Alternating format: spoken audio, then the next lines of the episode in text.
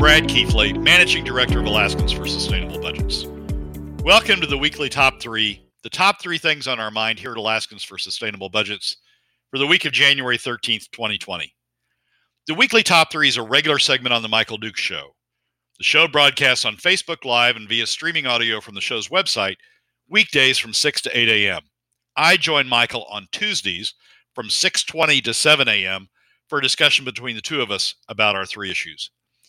We post the podcast of our discussion following the show on the Alaska for Sustainable Budgets Facebook, YouTube, SoundCloud, and Spotify pages, and also on the new Alaska for Sustainable Budgets website and the project's page on national blog site medium.com.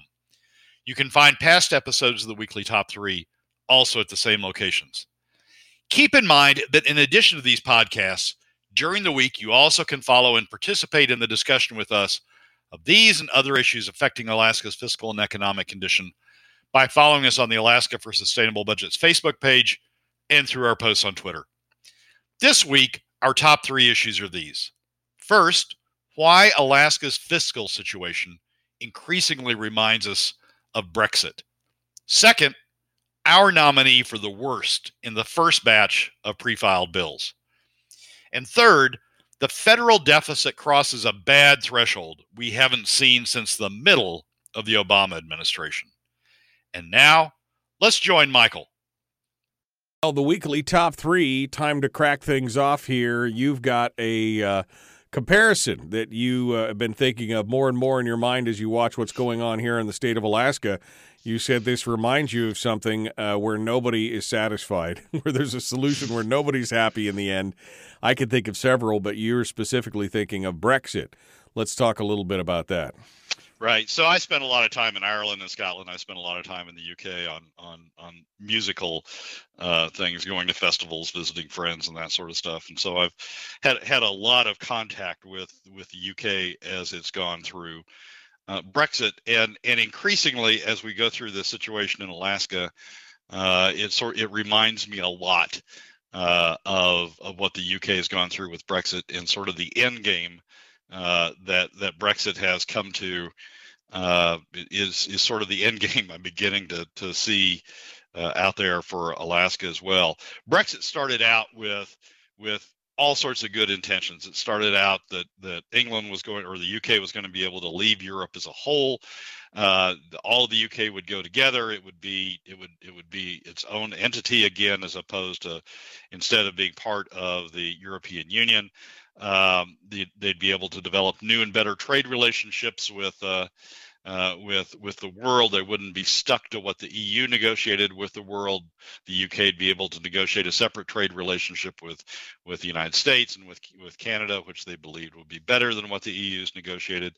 Um, and and the and and the UK would be able to would be freed of having to make contributions to the EU Common Fund, uh, essentially their contributions to the budget um, uh, and be able to retain uh, those dollars uh, uh back in the UK. And so it was going to be this bright new shiny world where the UK was all better off and, and everything was going to was going to uh, work out well. That's sort of like how we've started off um, the Dunleavy administration. It was we were going to be able to same sort of three things the same as the UK. We were going to be able to cut spending uh, reduce spending down to long-term sustainable levels uh, at traditional uh, revenues, uh, restore the PFD, um, and get back in get back in uh, complying with statutes with respect to the PFD, and we were going to be able to do all that with no taxes, and and we were going to emerge at the end of this this this at the end of the effort with this bright shiny world of uh, spending reduced significantly uh, a full PFD and no taxes. Well, it didn't work out for the UK. Uh, uh, the EU, uh, which they had to negotiate the terms of the of the uh, of the, se- of separation with, um, had significant problems with respect to the treatment of Ireland. Ireland is uh, is is Northern Ireland is part of the UK. The Republic of Ireland is a separate entity and part of the EU. Uh, the Republic of Ireland wasn't going to leave the EU, and so you had this border between Ireland and uh, the uh, and the UK in, in, terms of Northern Ireland that that created a a significant and ongoing uh, issue. Uh, and in the in Alaska, we had the issue of the legislature didn't want to go along with uh, with what the uh, the Dunleavy uh, sort of the EU of the of this of this analogy. The right. legislature didn't didn't want to go along with uh, what Governor Dunleavy was proposing. Right. In the end, uh, what what what has happened in the in the UK is they ended up Boris Johnson came in and they ended up uh, in order to get uh, Brexit done, uh, not the original Brexit, but but sort of this this this revised, reduced version. In order to get Brexit done, what they've done is essentially cut somebody loose. Uh, Northern Ireland, which was has long been part of the UK, and and the original vision was uh, that it would continue to be so. Uh, in all respects, uh, has sort of been cut loose. Uh, Johnson's essentially agreed to put a border uh, in the Irish Sea between Northern Ireland and uh, and the UK and the remainder of the UK and uh, EU uh, uh, trade principles and EU trade uh, rules will continue to apply to Northern Ireland. The rest of the UK will be able to, to go off on its own, but Northern Ireland will remain part of not not not formally, but in in the, the way they've done the border in practice, essentially part of uh, part of the EU. And and now I and, and as we're coming to uh, as we're coming to uh, uh, uh back to Alaska to finish this analogy, I think we're facing the same thing here. We're not going to be able to we're not going to accomplish cutting spending down to long-term uh, sustainable levels. I think the last, uh, on based on traditional revenues, I think the last session showed us uh, that there's just you're, you're not going to get those votes out of the legislature. Um, restoring the PFD and no taxes. I, as part of the original three goals. I, I think just like uh, what's happened with the UK, we're going to see uh, a piece of of the puzzles just sort of lopped off and left behind uh, uh as we as we get to a solution. So the more I the more I view these conversations that we have about Alaska the more I start viewing them in the context, just like Brexit, the more I start viewing the context, who's going to get left behind? What, which piece um, is going to get uh, is going to get left behind as we uh, as as we move toward uh, toward a final solution, and and and and what was originally a fairly unified um, uh, uh, support for Governor Dunleavy uh, and and support for these objectives when all three were tied together is sort of is sort of breaking down just like it did in the UK it's sort of breaking down as you get into the battle of which piece is going to get left behind. Um, and and it's just it's it, it's a fascinating analogy to me um, uh, but between the two it's just may, maybe that's how all politics works maybe that's how all issues ultimately are resolved something gets left behind something major gets left behind but in this case I guess because I've spent a lot of time in the UK. In this case, I'm seeing it clearly in that context. Some who's going to be Northern Ireland? What what issue? Um, and what what groups are going to be uh, uh, Northern Ireland uh, at the end of this, sort of left uh, left on the other side of the fence as as everything else goes forward. Well, and I and I think that you know the art of compromise supposedly is coming to a conclusion where nobody is really happy uh, in the long run. And I think that's kind of uh, where we're at right now. We're not re- seeing any real viable solutions. Nobody's come forward with a with a magic bullet, so to speak, to try and and fix this issue. Uh, there are those out there that want nothing but the continuation of the spending, uh, which we have right now. Uh, our conversations with Donna Arduin yesterday kind of showed that uh, I mean this sustain this level of spending is unsustainable. Yet there are people out there that just do not want to to see that. Uh, there are others who are saying that uh, you know the taxation uh, is inevitable and and we you know we should get a handle on it now and and uh, that the PFD is an anachronism and and everything else. And I mean, I just I don't know where the common ground is here. That's the problem. I think more than anything, there's not a lot of common ground in between the two sides. Yeah, I I uh, have have become a fan of of Governor Dunleavy's scenario five uh, in the in the uh, in, in his OMB. And to go back for those who haven't who haven't been following, the OMB puts out a 10-year plan at the time that the governor puts out his budget. Uh, this year, OMB did that. It's an excellent document for those who haven't read it. Read it, you should.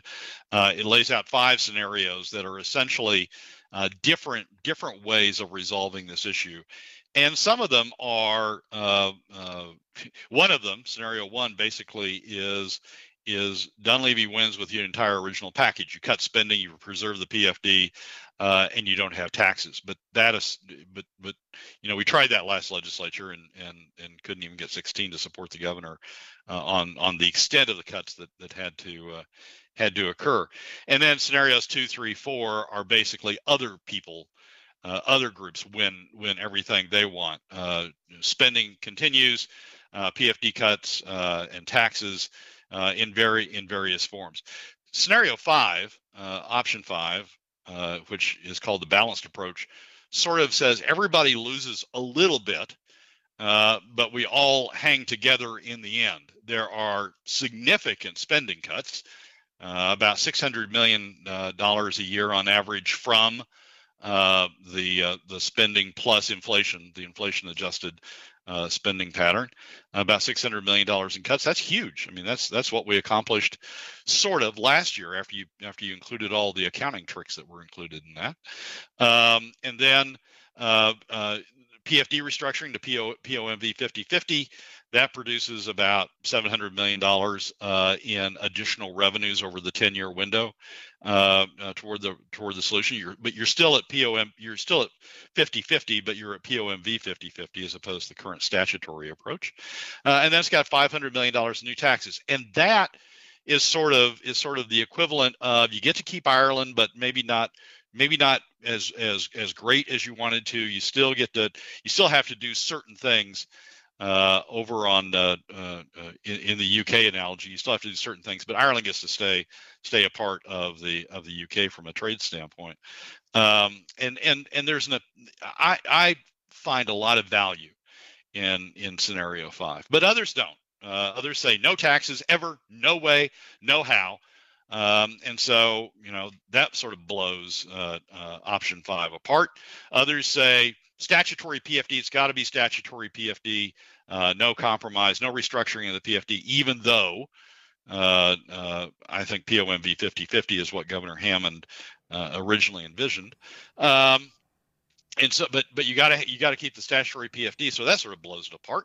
Um, and and some say you know no spending cuts or or we or or we're going to cap spending at spending plus plus inflation, but we've got to keep it at spending plus inflation because otherwise you know you got to you've got to make choices and you got to make cuts in in K through 12 or you got to make cuts in, in other places in the budget uh, that otherwise are growing more rapidly than inflation, um, and so you know we we can't afford spending cuts. So you know as long as people are pushing that that my issue, my particular issue, has to win. No other issues can win. Uh, I don't. I, we don't get there. Some somebody ends up being Northern Ireland. Somebody gets end up left out uh, at the end. Some issue just gets lopped off and and set adrift um, at the end. Um, uh, but you know, under under scenario five, everybody still everybody gains, everybody loses um, something. But I just I you know every time I I sort of wade into a discussion about these issues um, and talk about scenario five and what scenario five means, you know, you just sort of get buffeted by somebody said, no, no, we're not going to keep spending it at, at these levels, uh, or we're not going to change the statutory PFD, or we're not going to have taxes. Okay, well, if you do that, then somebody's going to lose. At the end of the day, somebody's going to be Northern Ireland uh, and gets and gets cut adrift. And I'm not sure who that is, but I'm not guessing the PFD is the one that wins that issue. Right. Well, it's going to be a it's going to be a huge battle. Uh, we're already again the sides are shaping up, uh, and as we were saying earlier, I don't think we've gotten uh, any further on this discussion. Uh, in fact, I likened it to the fact that you know we haven't even decided. We're still fighting about which room to meet in, let alone the actual details of what's going on. I don't know that we've even gotten to the next uh, um, you know, even gotten to the next phase at this point. If they can get beyond the uh, PFD issues, which I think is going to be at the core of this fiscal fight, um, uh, I mean, I think they'll be lucky. Um, and uh, I, I just I don't see it as of now, but we'll have to see how it goes. Yeah, the problem with the PFD issue is you've got to resolve everything else. I mean, you can't resolve the PFD issue in the abstract and then say we'll go to the rest of the stuff uh, uh, later on uh, because you still have if you resolve the if you resolve the PFD issue any way other than uh, the leftover approach that Senator von Imhoff proposes, um, you've still got this huge fiscal gap, uh, and and I don't think that people who want to fill that fiscal gap are going to give up on trying to take the PFD until they see another way that that gap is going to be is going to be resolved. So it, it's it's it's not a sequential, it's not a linear resolution. Uh, in my in my view, it, it has to come together sort of as a package. And, right, holistically, right. And it and it takes a while to put together a package, and you know we've been spending about six years at it we haven't done it yet so i'm not i'm not sure an election year session is going to be the one that does it yeah i mean we can't even decide it's like we can't even decide which room to meet in it's not that we haven't even started on it it's like we haven't even decided which room to meet in yet um, it's uh, it's pretty frustrating. Uh, James says, um, and I agree. I think because I don't think a lot of Alaskans understand this. Alaskans need to understand that a POMV 50-50 does represent a cut to the uh, to the PFD. Uh, Brad, your argument is, of course, that it is not only was it uh, Hammond's vision that it also makes the PMV draw over the long haul more sustainable if we can yeah, live within it, that means. It, it, does a lot of good. It does a, a lot of good things. I mean, basically, um, uh, to go back to, to the issue on this, um, under the statute, under the current statutory approach, inflation comes entirely out of the state side.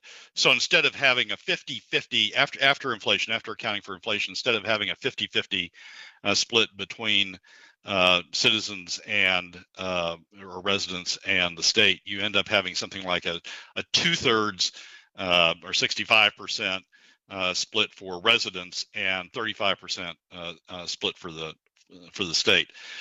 if you read Hammond, I think I think he envisioned what he was really talking about is a 50-50 split after you take into account inflation.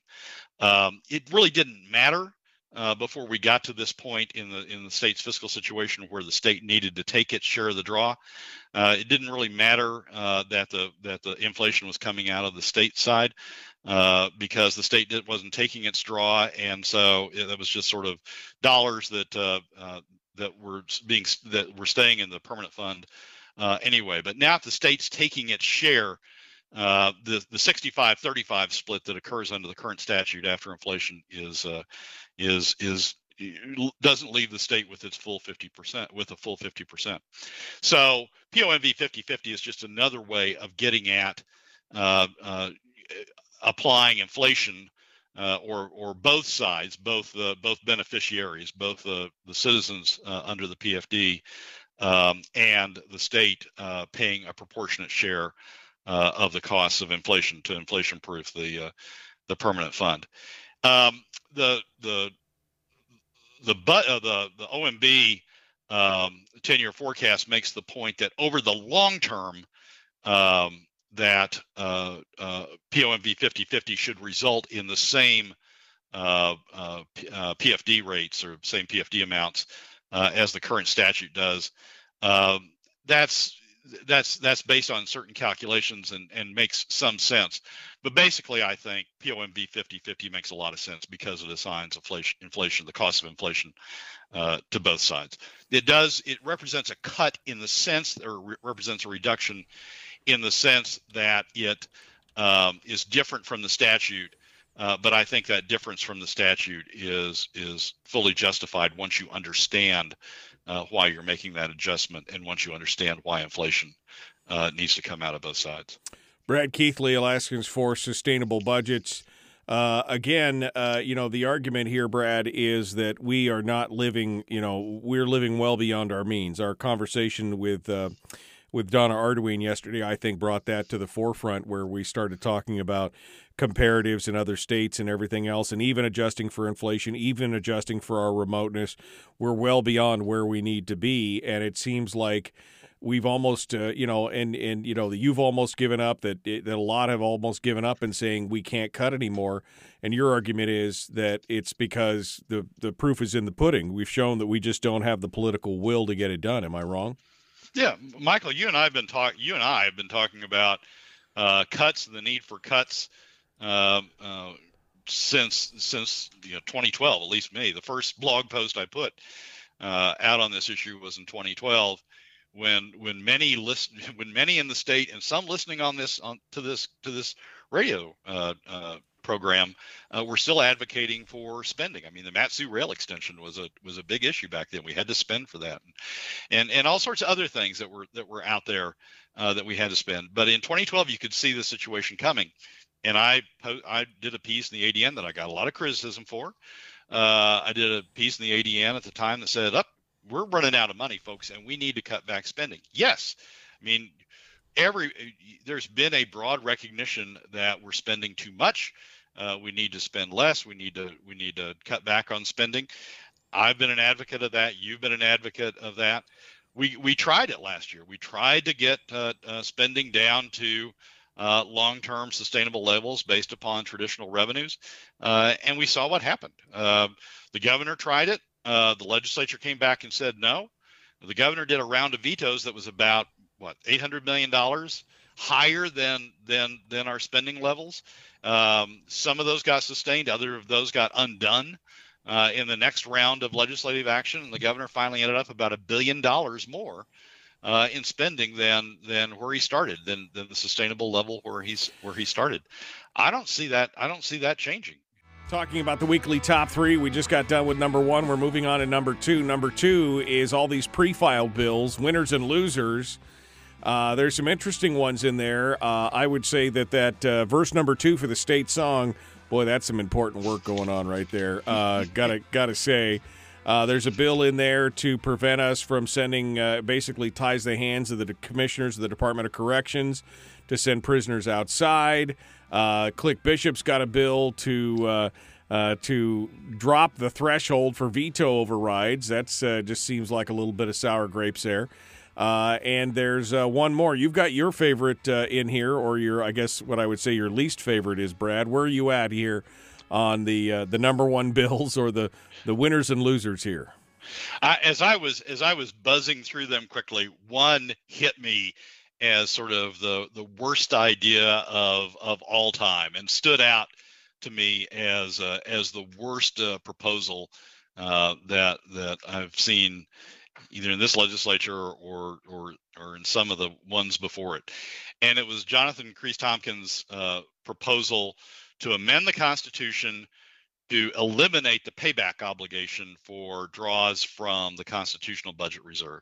Now, you know, stripping away all the legal legal language, basically what he's trying to do is cancel 16 billion dollars of debt uh, that that the current generation, the current and and and immediately past generations owe to future generations um, to pay to pay back the loans we took from the constitutional budget reserve to get us through the uh, through the through the fiscal situation we faced over the last decade uh, uh, to to cancel those those paybacks and say to future Alaska generations, too bad.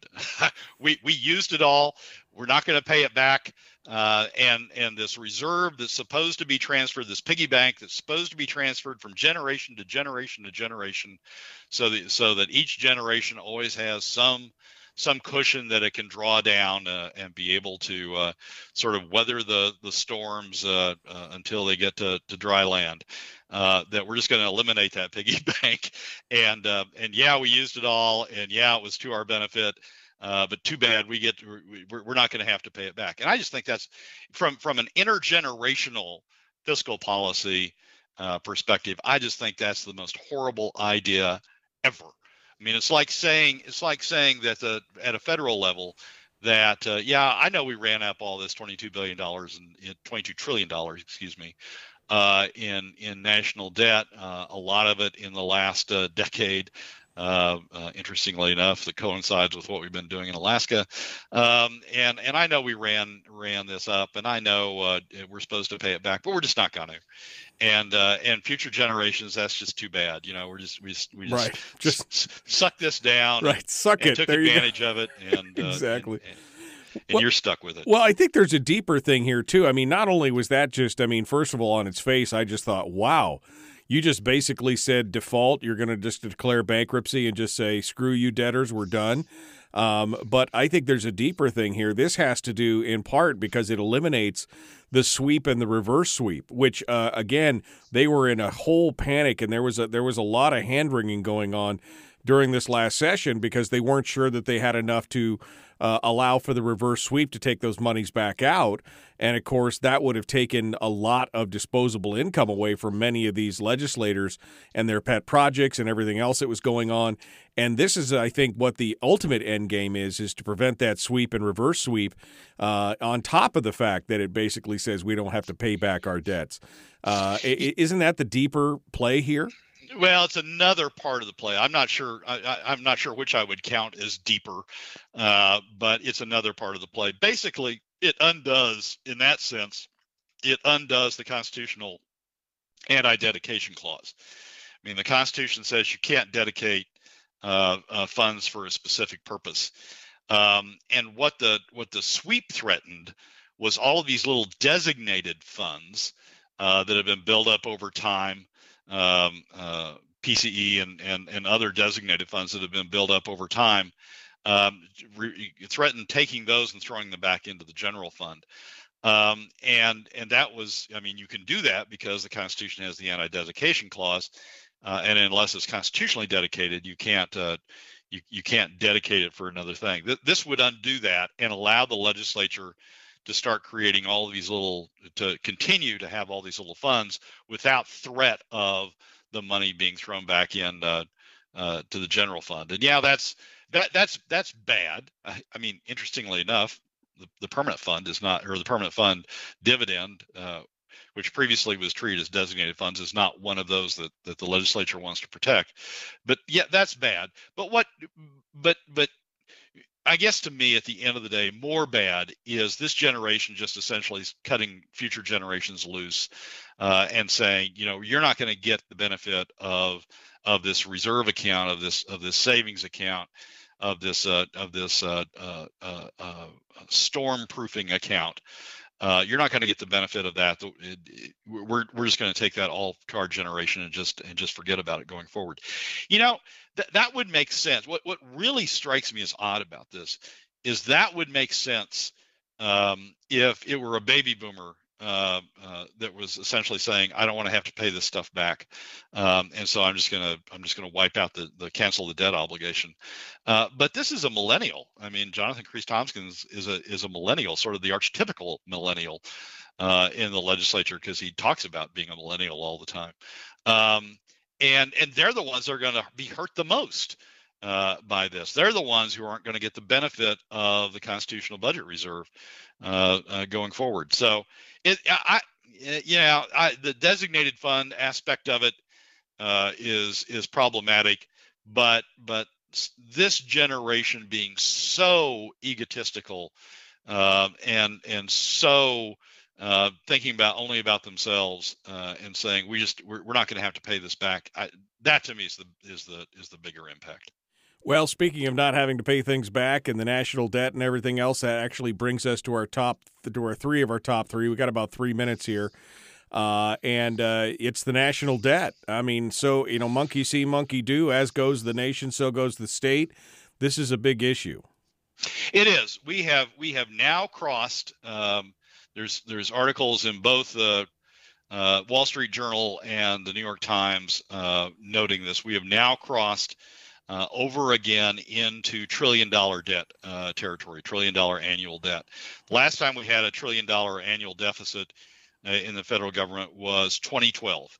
Um, uh, at the height of the Obama administration, fiscal year 2012, at the height of the Obama administration. In response to that, uh, Congress passed in 2011 the Budget Control Act uh, that required uh, um, uh, put limits, sort of a spending cap, if you will, uh, on the federal government, imposed various provisions that required that spending be brought down. and over the course of of the subsequent years, it was brought down. We were down to uh, $440 million deficit, uh, roughly um, 2.5 5% of GDP, historically, uh, even historically, a fairly low rate of deficit by 2015, brought about by the Budget Control Act.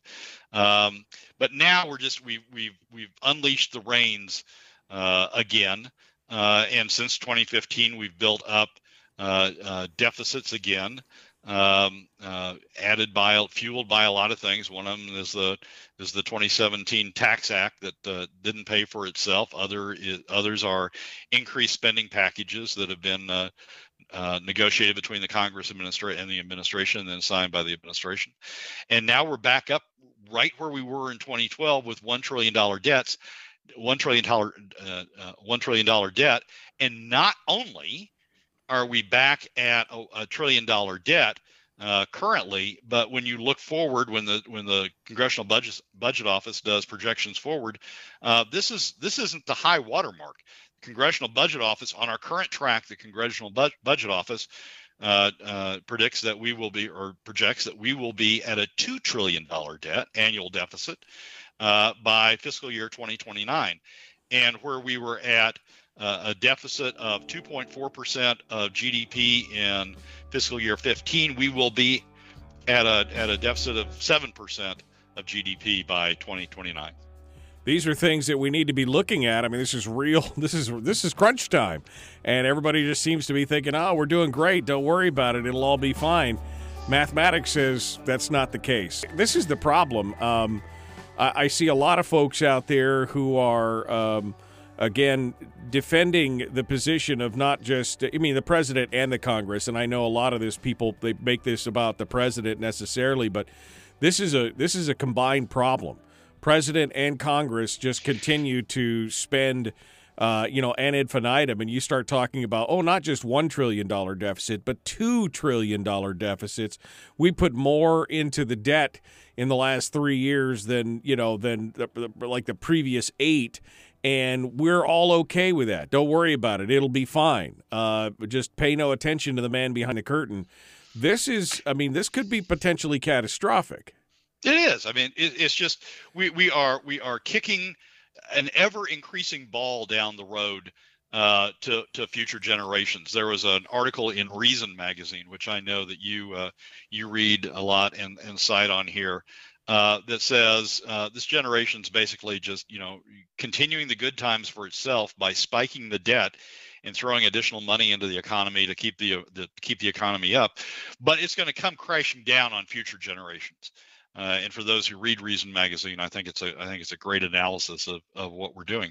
It, it it is I mean it's bad in all sorts of ways. It's we haven't quite run as as as high a national debt or deficits uh, the last three years than we have than we have the last eight. But we have run higher deficits. We're just we're just starting into the third fiscal year of the Trump administration, the third the third budget of the Trump administration, and and either next month or the month after, we're going to have racked up more debt in the Trump in those three in those two plus a little bit into the third year of the Trump administration than the last term of the Obama administration, the four years of the, la- uh, the last four years of the Obama administration combined. Um, that's the that's the rate at which this debt uh, at which this debt uh, is increasing. I know that will stun some, but it's true. Um, we, and and and another thing, uh, all of the all of the control we got out of the Budget Control Act of 2011 um, that was the whole. That was the sort of the culmination of the entire Tea Party effort to bring government spending under control. The Republicans and the administration negotiated the Budget Control Act of 2011, which put on uh, uh, sideboards and and really did help ramp debt down, uh, uh deficits down to uh, a very low amount relative to GDP by 2015.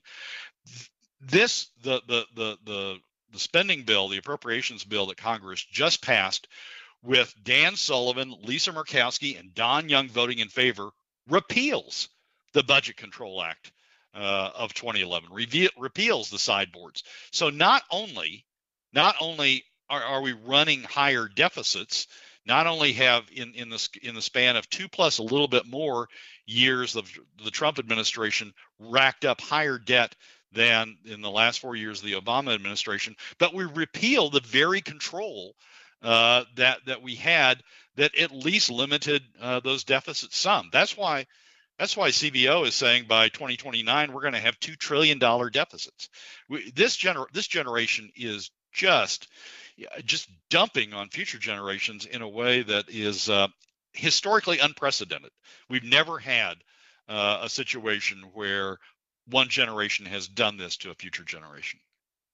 Brad Keithley is our guest. Uh, Brad, uh, this goes back to what we were just talking about yesterday. We were analyzing Ed King's um, Ed King's uh, uh, uh predictions for this next year. And uh, you know, he basically said, "Look, we're there's going to be a reset. There's going to be a recession. There's going to be some ugliness that's going to happen, and this is going to contribute to it. I mean, you, again, you cannot continue to spend more than you take in uh, year on year uh, and expect that in the long run this is all going to uh, this is all going to just you know work out in the long run. It, it, you can't you can't just uh, pie in the sky, stick your head in the sand, and say this is what's going to happen. Yeah, and and you know even even under assuming continued favorable circumstances, assuming no recession, assuming no additional need for uh, uh, additional debt to, to get us out of a recession. Um, CBO has done some some numbers that show that even on our even even without any of that on our current course, we're reducing incomes uh, out in 2049 for those who will be here in 2049 uh, by more than 10 percent. Uh, solely because of the additional debt, the additional interest costs, the additional constraints on fiscal flex, flexibility that we'll have as a result of what this generation is doing um, on the debt side. And it's just, I mean, you, you can see it coming. You can see these consequences coming. Um, and yet this generation just continues to rack up uh, debt on debt on debt. Some some people want to blame it uh, on the Democrats. Well, you know, most of the additional debt that that is being attributed to the Trump administration um, uh, occurred is is a result of legislation passed while the Republicans controlled the White House, the Senate, and the uh, and and the House. Uh, there is some more that's been piled up since the Democrats took control of the House, but this isn't a party thing. This is a this is a Washington out of control thing, and and and one more time, Washington has voted to release the sideboards, has voted to terminate the Budget Control Act of 2011, uh, which which was the very thing responsible for getting it back under control the last time. Yeah, absolutely. This is a politician problem. This is not a party problem. This is a politician problem, believing that they know better than us and that they can manage the crisis uh, better than uh, than the free markets and everything else. Brad Keithley, Alaskans for Sustainable Budgets. Thank you, my friend, for coming on board. I appreciate it. Uh, always, again, always good. St- sometimes a little scary, sometimes a little, uh, uh, you know, uh, disheartening. But that's uh, that's what we have to look at. We got to look at the truth here. We can't look away. Yeah, but Michael, at least this time I didn't make you look for the seven second button. That's exactly. You good job. Good job. good job controlling the OS, the OS button. All right. Thanks so much, Brad. I appreciate it. Michael, as always, thanks for having me. I appreciate you coming on board. Well, that's a wrap for another week's edition of the weekly top three from Alaskans for Sustainable Budgets.